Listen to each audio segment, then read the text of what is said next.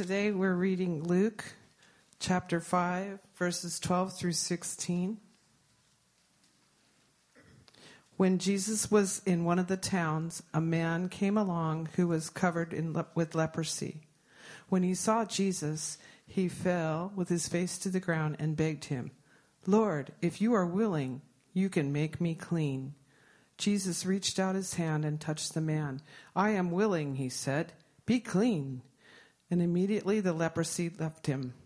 Then Jesus ordered him, Don't tell anyone, but go, show yourself to the priest, offer sacrifices that Moses commanded for your cleansing as a testimony to them. Yet the news of him spread all the more, so the crowds of people came to hear him and to be healed of their sicknesses. But Jesus often withdrew to lonely places and prayed. This is the word of the Lord.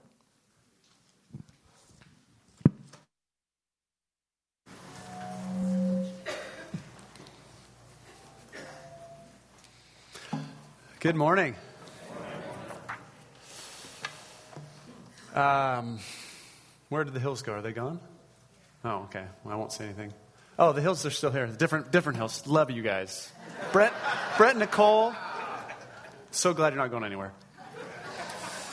Um, so we're in Luke's gospel, as most of you know, this fall and into the new year. And uh, right now we're looking, at, we're taking three weeks to look at these moments where where Jesus encounters individuals and we're seeing how Jesus transforms individual people's lives, how he brings healing, wholeness, relationship, community. So, two weeks ago, we looked at uh, the call of Peter and the fishermen, how he took these guys and completely transformed their lives, set them on a whole new journey. And today we're looking at Jesus and this man who has leprosy. And uh, very simple, short passage. I'm going to try to keep it simple and sweet today. And we're going to look at what Jesus did to this man's life. So, all I want to do this morning is I want to consider this man with leprosy and just talk about him for a moment and consider his life. And then I want to consider Jesus and how Jesus responds to this man. All right? So, let's look at this man for a second. Uh, verse 12 describes him as being covered with leprosy. And so I want to think together about what that would have meant for this man. It's pretty easy just to read right over that little phrase, but he is covered with leprosy. I want to talk about what that meant physically, what that meant socially, what that meant spiritually for this man, all right? So, uh, uh, physically speaking, um, that word that gets translated leprosy, we're now told, could cover a variety of skin conditions in the first century, some of which are still around today. Um, classic leprosy, we know it now as Hansen's disease. I'm going to show you a picture of some hands that have leprosy, so I'm just a little forewarning. Um, I tried to pick one that was um, accurate but not too crazy.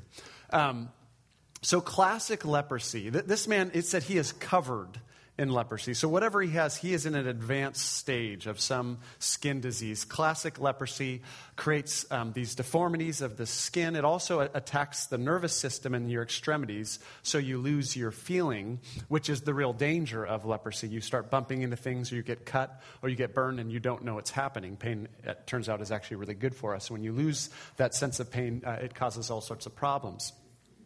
Um, so, this man physically um, has this skin condition, probably all over his body, that uh, renders him ugly. Um, it is, uh, in that time, incurable. It is debilitating. Um, it is awful physically. So, he lives with this, this physical condition uh, that has gotten worse and worse, that has radically impacted his daily experience of life. All right? But really, as I thought about it this week, it's, it's not the physical reality, but it's, it's the other deeper reality. We need to know what this would mean for this man socially. Okay?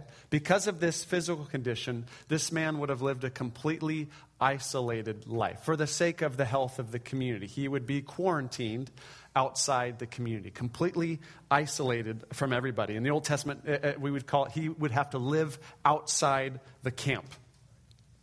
Um, and I, I, what I hadn't really thought through this until this week is leprosy was the most relationally isolating condition in the first century. So we'll see people who are deaf or who are blind in the Gospels, who are lame, and they're coming to Jesus, and they have a really hard situation. But leprosy was much more isolating relationally. Because it was thought to be highly contagious, whether it was or not. It's not quite as contagious as they thought. So this, this man would have had to have been separated from all the people. He lived outside of the city, completely isolated from all community because of his condition. And, and with, with that, I want to think like the, not just the social implications, but the deeper spiritual stigma that would have surrounded this man. Okay, I noticed this. Look at this uh, in the passage. This uh, in verse t- uh, 12, he says to Jesus, If you're willing, what does he say? You can make me what? Clean. He does not say you can make me well or you can heal me, but you can make me clean. And clean, I think, runs a lot deeper than just well. You can heal me, but you can make me clean in the community again. Because this man has been deemed unclean by the community, spiritually, uh, ritualistically unclean. He is, because of this defilement, he is regarded as impure and unclean in the people of God. So you have to understand the Old Testament background for this. You know, God calls Israel out of Egypt, right, out of slavery. He brings them into the promised land. He gives them all of these laws. And one of the fundamental uh, issues, laws that he's giving them is be holy as I am holy. I want you guys to be holy and set apart.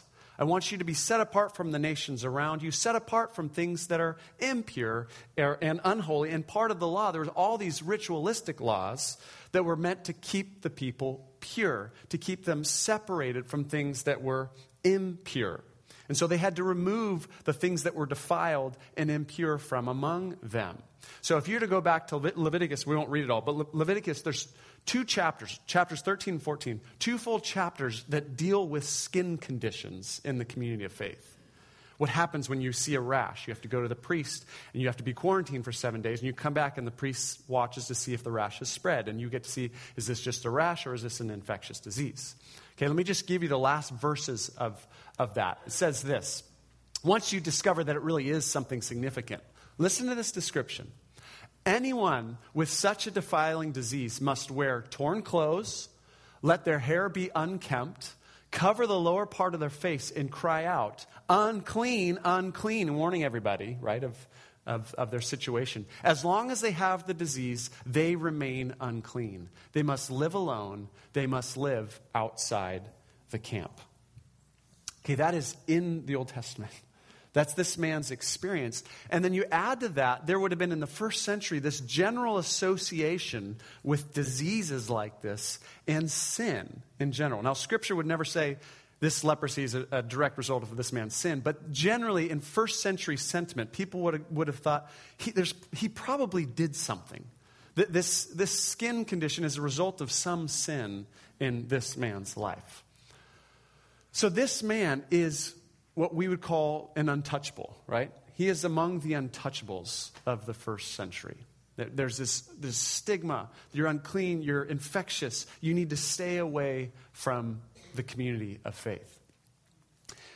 And, you know, I, I mean, we've all probably seen movies like where you, you know, there's lepers and stuff like that. But, but this week, I, what really hit me, I just started to think about, like, I wonder what this guy's life was like before he got leprosy. Like, was he married? Um, did he have young kids like I have young kids? Who were his friends? Um, what was his job? And then to kind of just sit with that. Who are his brothers? Who are his parents? And then to imagine what it would be like to be that guy and one day to wake up and to see this, this little rash, you know, somewhere. And to just feel this pit in your belly, wondering, okay, what's going to happen next, and then to sit with that for a week or so and to watch it start to slowly spread, and then to come to have to come to a, to a sense of, oh, this is what this is. This is not a rash, and to know what that would entail. And then to slowly watch everything in his life get stripped from him his health, but more importantly, his relationships, his community. To have to be removed from his wife if he has one, from his children if he has kids, from his brothers and sisters, if he has brothers and sisters, to lose his job, to go outside the city, and to be completely isolated from everybody. Okay, to, to never be invited to a dinner party, to never be able to get a hug, to never be able to hold his kids. I mean, to start to think through like the practical implications of what his life was like. His, his world was completely stripped from him. His identity was stripped from him. You read that, that Leviticus, right? He had a name, he had a job, he had a family, but now that was stripped and he had one identity, which was summed up in the word unclean. This is who I am in this cultural context. I am unclean. No human touch, no identity other than leper. Alone, shamed, living with this incurable disease in that day. Look at what he does. Um, let, us look at the second half of verse 12. When he saw Jesus, uh, or let me start at verse 12. While Jesus was in one of the towns, a man came, a man came along who was covered with leprosy. When he saw Jesus, he fell with his face to the ground and begged him, Lord, if you are willing, you can make me clean. I want you to think about what he does. I mean, there's an audacity, there's a boldness. My assumption is he should not be in the town in this moment, right? Jesus is passing through town. He has no business being in the town. So he's taking a great risk. Uh, but he really has nothing to lose, right? He has nowhere to go. He's got nothing to lose. And so there's this audacious, bold move that he makes. He just goes for it. But there's this trust that he displays, too. Lord, if you're willing, you can make me clean. We don't know the backstory of how he's seen Jesus, but he's maybe seen him at work or he's heard about him. He's heard there's this prophet who can heal people, and he believes, You can do for me what nobody else can do for me. You are my only hope. Okay? If you're willing, you can make me clean. There's a boldness and there's this, this trust, this intuitive trust that Jesus can solve his problem, it can help him. And as you look at Luke's gospel, we'll see all these kind of these uncanny types of people lepers, the blind, the lame, Roman soldiers, Gentiles, these people you would least expect who are bold with Jesus, who believe, have this, this audacious faith, thinking, You can do for me what no one else can. They really have nowhere else to go. And they lean into him and they go for it. They take a risk. And what we'll find in Luke's gospel is Jesus loves people like that. He absolutely loves those people. He loves the faith they exhibit. And these people are presented to us as examples of what true faith looks like. So you have this man who has nothing left, but he has this trust in Jesus, and he just leans and goes for it. He's on the ground, on his face, begging Jesus to heal him. So let's look at Jesus now. I love this. It's such a short little passage, um, but I love what Jesus does. Verse 13 Jesus reached out his hand and touched the man. I am willing, he said, be clean. And immediately the leprosy left him. I love those words of Jesus. I'm willing. I am very willing to do for you what you want me to do. In Mark's gospel, in this story, Mark includes the phrase that um, Jesus was moved or he was filled with compassion for the man. That Jesus is looking down at this guy who's on his face, covered in leprosy, right? Everyone else is repulsed in this moment. But Jesus is looking at this man. He knows exactly what this man's condition must mean for his life. He can see everything that he's had to go through the loss of friends, family, community, health, identity, all of it. And Mark's gospel tells us his heart just goes out to this man. I am willing. I am more than willing to do for you what you want me to do. And my favorite detail, of course, is the beginning of verse 13. Jesus reached out his hand and touched this man, right? I mean, I think that's what Luke really wants us to see, okay? Jesus doesn't need to touch this man to heal him, right? The reason I know that is in, in chapter 8, he's going to perform a long distance miracle. Okay? Like there's going to be a Roman soldier. He's going to say, My, I've got this servant back home. He's sick. Could you heal him? Just say the word, and Jesus says, Fine, he's healed. And it's sort of, you know, long distance by satellite link, miracle. Boom, just says the word. And miles away, something happens. So Jesus does not need to touch this man in order to heal him. So he's obviously being very intentional in reaching out and touching this man. And so we have to ask, what does that touch mean? And I think it's actually interesting to ask that in two ways. First, what would that touch mean to the crowds that were watching? Okay, what would that touch mean? I can guarantee you there was an audible gasp from the crowd, right? As Jesus places his hand on this man who is covered with leprosy. That act, of course, renders Jesus ceremonially unclean in the first century. He has now made himself unclean by touching a leper. And even today, when, when we think of like when clean comes in contact with unclean, we always say the unclean contaminates the clean, right? Like if you come into church and, and you, there's someone with a cough and you shake hands, no one's thinking, oh, that's good. The healthy person, person will transfer their health to the sick person, right? no one says that, right? We don't think that. That's not how, how clean, cleanliness and uncleanness. If, if someone's covered in dirt, they hug a person who's clean, knows, oh, cleanliness is moving to this man. No. Right? But with Jesus, it works the other way. Jesus encounters the unclean and he he gives him his wholeness and his cleanness. And Jesus is not rendered unclean in any significant way. And this man is rendered clean. But that's that, that touch would mean that to the crowds. But of course, I think the most important question is what would that touch have meant to that man? And what I was thinking this week is this might be the first time this man has received physical touch in years. And if you think about what it would be like to live without any human touch. And some people have this experience. But to never be hugged, to never have a handshake, never have a hand placed on your back. And most likely, this man has not received any physical touch in years, certainly not by any healthy person.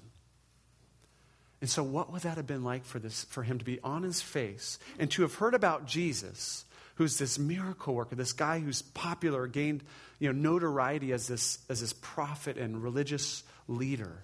To not only be healed by him, but to actually experience being touched, to have his hand placed upon you, to experience Jesus' physical compassion and comfort and presence. What I like to call his physical hospitality. It's a physical expression of his welcoming this man into relationship, real human contact and love and affection for this man. And as we read Luke's gospel, we'll see that Jesus likes to do this with people. He likes to bring his physical touch to people. He'll take a, a, a mom's son who has died and touch and heal. Uh, this woman who's been crippled by a spirit for 18 years, he'll lay his hands on her. Or the children, little children will come to him. He'll grab them in his arms, he'll put his hands on their heads and bless them. Even the soldier's ear that Peter cuts off, Jesus will come and touch his, his ear. It's, it's this very tangible hospitality, this warmth and compassion and connection with people. I am willing. Experience my presence and be clean. And immediately it says, right? Immediately the leprosy leaves him. He is healed of his leprosy. And because he is healed of leprosy, he is also made clean. And what I really saw this, this week is Jesus is not just doing a physical healing. What he's doing is he is bringing this man back into community. He is rendering him acceptable again to his friends and family and synagogue and, and town community. He, this, is an, this is a radical act of hospitality, inviting this man back in. You are acceptable. You are clean. Come receive healing and fellowship. And so Jesus sends this man immediately. Verse 14 Don't tell anyone, but go show yourself to the priest and offer the sacrifices that Moses commanded for your cleansing as a testimony to them. So in the Old Testament, if you were somehow healed of a skin disease or if it got better, there was this sort of week long process where you'd present yourselves to the priest. They'd actually come out of the town to see you and uh, they would look at the skin disease, and if it had gotten better, they'd wait another seven days. If it was finally better, then there were animal sacrifices you'd offer. All these ways, but it was a formal way to be invited back into the community, to be declared clean and acceptable again. And so Jesus has this man go through this again so that he can be fully reintegrated into his community. Beautiful picture. So that's the story. It's pretty, pretty simple and I think pretty beautiful. This, you see in Jesus this heart of compassion and care. And this is just one example of so many. I, I, use this as just an example of so many other stories where, where Jesus is opening the doors of the kingdom of God to all these people that society at the time had deemed unacceptable. Saying, You are acceptable. You are made clean through me. Now enter into the kingdom. Be a part of the family of God. If you look um, two stories after this, look at verse 27 of our chapter, chapter 5. Here you have um, the calling of Levi or we know him better as Matthew, the tax collector. And I see these two stories are, as perfect parallels. Really, Jesus is doing the same thing. He's taking two unclean people and making them clean and, and inviting them into the people of God. The leper has a physical, um, you know, uncleanness. Matthew has a spiritual uncleanness. As a tax collector, he would have been deemed absolutely unclean by his fellow countrymen. He would have been shunned. He would have been, there would have been a stigma attached to him. And Jesus offers that same hospitality to him. And then that story ends with Jesus engaged in a dinner party with him and all of his unclean friends. And the Pharisees, you know, the religious lead of the day, they hate this. Why do you eat and drink with tax collectors and sinners? Look at verse 31. Jesus answers them It's not the healthy who need a doctor, but the sick. I've not come to call the righteous, but sinners to repentance. To the religious leaders, um, Jesus is contaminating himself by being with these people. And Jesus is saying, These are the kinds of people I came to be with. Doctors are around sick people, that's how it works. What I, I, what I, I see these two stories is really getting at the same thing one from a physical, one from a spiritual standpoint. But what you see, as, as Luke will go on, is you'll see the religious elite of the day, and you'll contrast them with Jesus and what their definitions of holiness, be holy, as I am holy, what we talk about, what their definitions of holiness are. For the religious elite, they will define holiness, holiness in terms of separation, okay? Holiness is defined in terms of separation. You separate yourself from certain behaviors, of course, and then you also separate yourself from people who perform those behaviors. That's how you remain pure. That's how you remain clean. And of course, what comes along with that is a lot of pride and judgmentalism. For Jesus, he will say, no, no, no, that's not right. Holiness is defined in terms of compassion. The holiness in the heart of God is defined in terms of compassion and love and hospitality and grace and mercy, especially on people who need it most. That's what, holy, that's what the holiness of God is all about. It's about loving God and loving neighbor as yourself. Two radically different definitions of holiness. So, that's the story. Uh, I was thinking this week, uh, as far as I'm concerned, I, there, there's two ways that we can process this story, and both are very appropriate. But I want to walk us through this and we'll close. Um, for us today, the two very appropriate ways to, to process this story. The first way is um, to recognize uh, ourselves in this man who has leprosy. as strange as that, that may sound. Um, but to recognize ourselves in him and to recognize that, that his condition apart from Jesus is the same as my condition, my spiritual condition apart from Jesus. Um, I had this really profound experience about 15 years ago. Um, I was single at the time, I was in my mid 20s, and um, I went to this uh, art museum, and they were having an, an exhibit on leprosy. And there, was, there were these photographs of these leper colonies. And I, so I found myself in a room in this museum, and there was no one else in the, in the room at the time, and I'm looking at these pictures of people with leprosy. And I had like this, it was honestly one of these, one of these few very profound spiritual moments where I, it was like, I felt like this, God just like hit me. And I'm looking at these pictures, and in a very real way, all of a sudden I was like, that is us. Like what I'm looking at, that this is the human condition. This, this is me. Like this is a this is a perfect physical representation of the human condition of our hearts. That we have these hearts that are leprous. We have this this disease, this natural propensity. It is degenerative. It is incurable.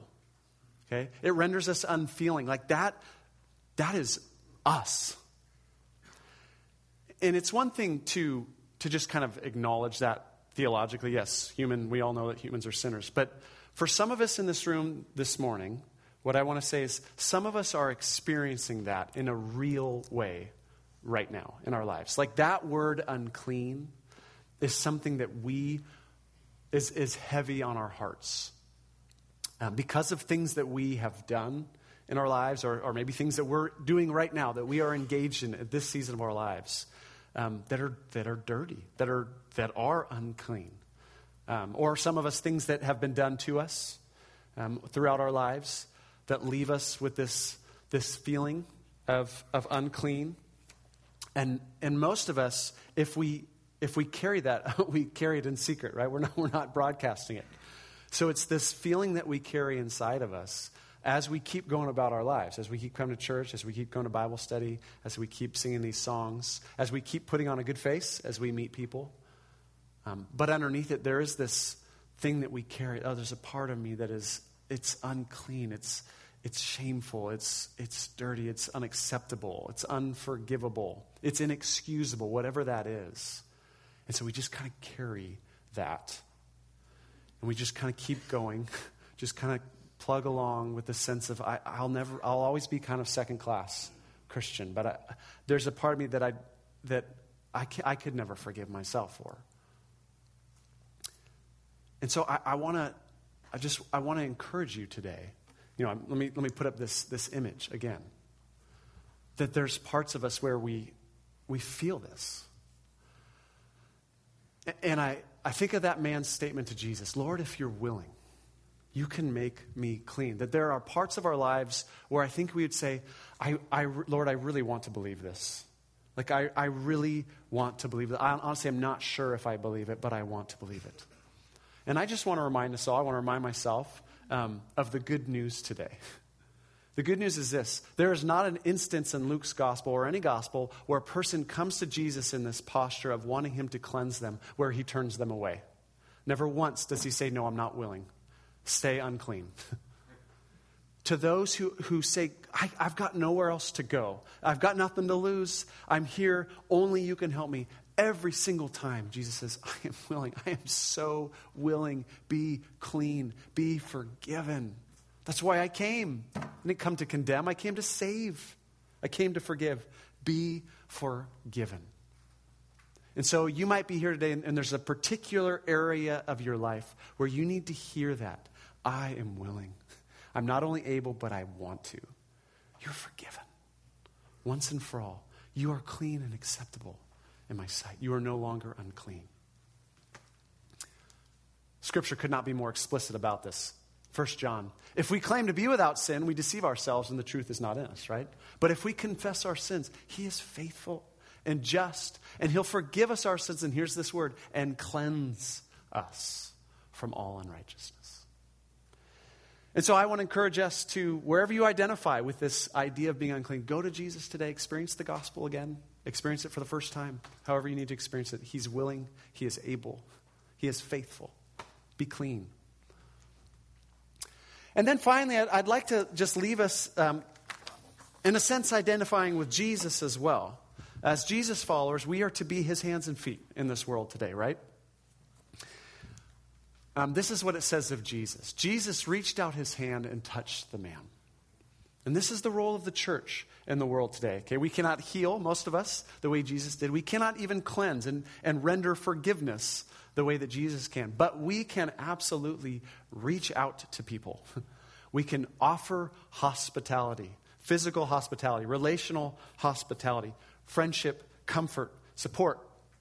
And for some of you today, maybe you, you need to think about how can I do this? And it's, it's kind of dramatic. Like, I need to think about this in a dramatic way. Like, who are the untouchables in society today? Who are the, or at least in my mind, who are the untouchables? Who are the people that I'm like, there's a stigma about them? And what would it look like instead of pulling away and separating myself? What it mean to, look, to lean into those kinds of people? Whatever that might be for you. Some people, it might just be someone with a very different cultural context, cultural background, or a different sexual orientation or a different socioeconomic level, a different political persuasion. I mean, gosh, let's get crazy here. right? Who are the people that I naturally I want to separate from? There's this stigma that I see them as unclean in some way. And what would it look like instead to offer compassion? I don't agree with them, but what is compassion? What does reaching out look like?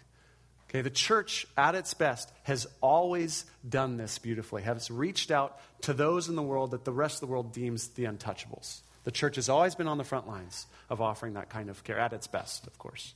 And of course, it could be dramatic or it could be something far more subtle than what I just said. It might just be like, hey, who, who's living an isolated life around me right now? Like I think about the people in my life, who's lonely? Who does not have a lot of fellowship? Um, who is experiencing sadness or grief or maybe shame? Who has uh, a stigma attached to them? It can be very simple. How can I reach out to them? How can I be the hands and feet of Jesus? And, and the answers can be so simple. It might just be listening to someone longer at work. Like, here's a person in my work context. You know, I could listen. I could listen a little better. I could offer that kind of hospitality. And maybe inviting someone over to dinner. Uh, and maybe just verbally affirming someone who probably rarely gets that. Uh, you can do this right after the service, out on the patio. You can look for people. Um, these are, there's, there's dramatic and there's very simple ways to do this, in big and small ways. But I think in our cultural moment today, especially, how great would it be if the world looked at Christians and saw us defining holiness not by our separation, but by our compassionate care for all those who need it? I think that's what we're called to be as Jesus followers. All right, let's pray, and then we're going to celebrate communion as a way of processing this together.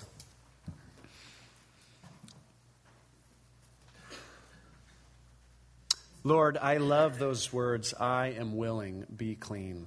And um, I pray that for any of us in this room, and for all of us in this room, wherever we need to experience the reality of your compassion, your love, your forgiveness, and then the reality of your cleansing, that we can be made clean, white as snow, forgiven, no condemnation. I pray that your spirit would work in those places of shame and guilt and isolation, addiction, to bring healing and freedom to us. And Lord, move us out into the world, into our workplaces, our neighborhoods, our friendships, this church, even right here, um, to offer that kind of relational hospitality and care and compassion to those who need it, Lord. Give us courage to do that. Give us uh, eyes to see people the way you see them, we pray. In Jesus' name. Amen.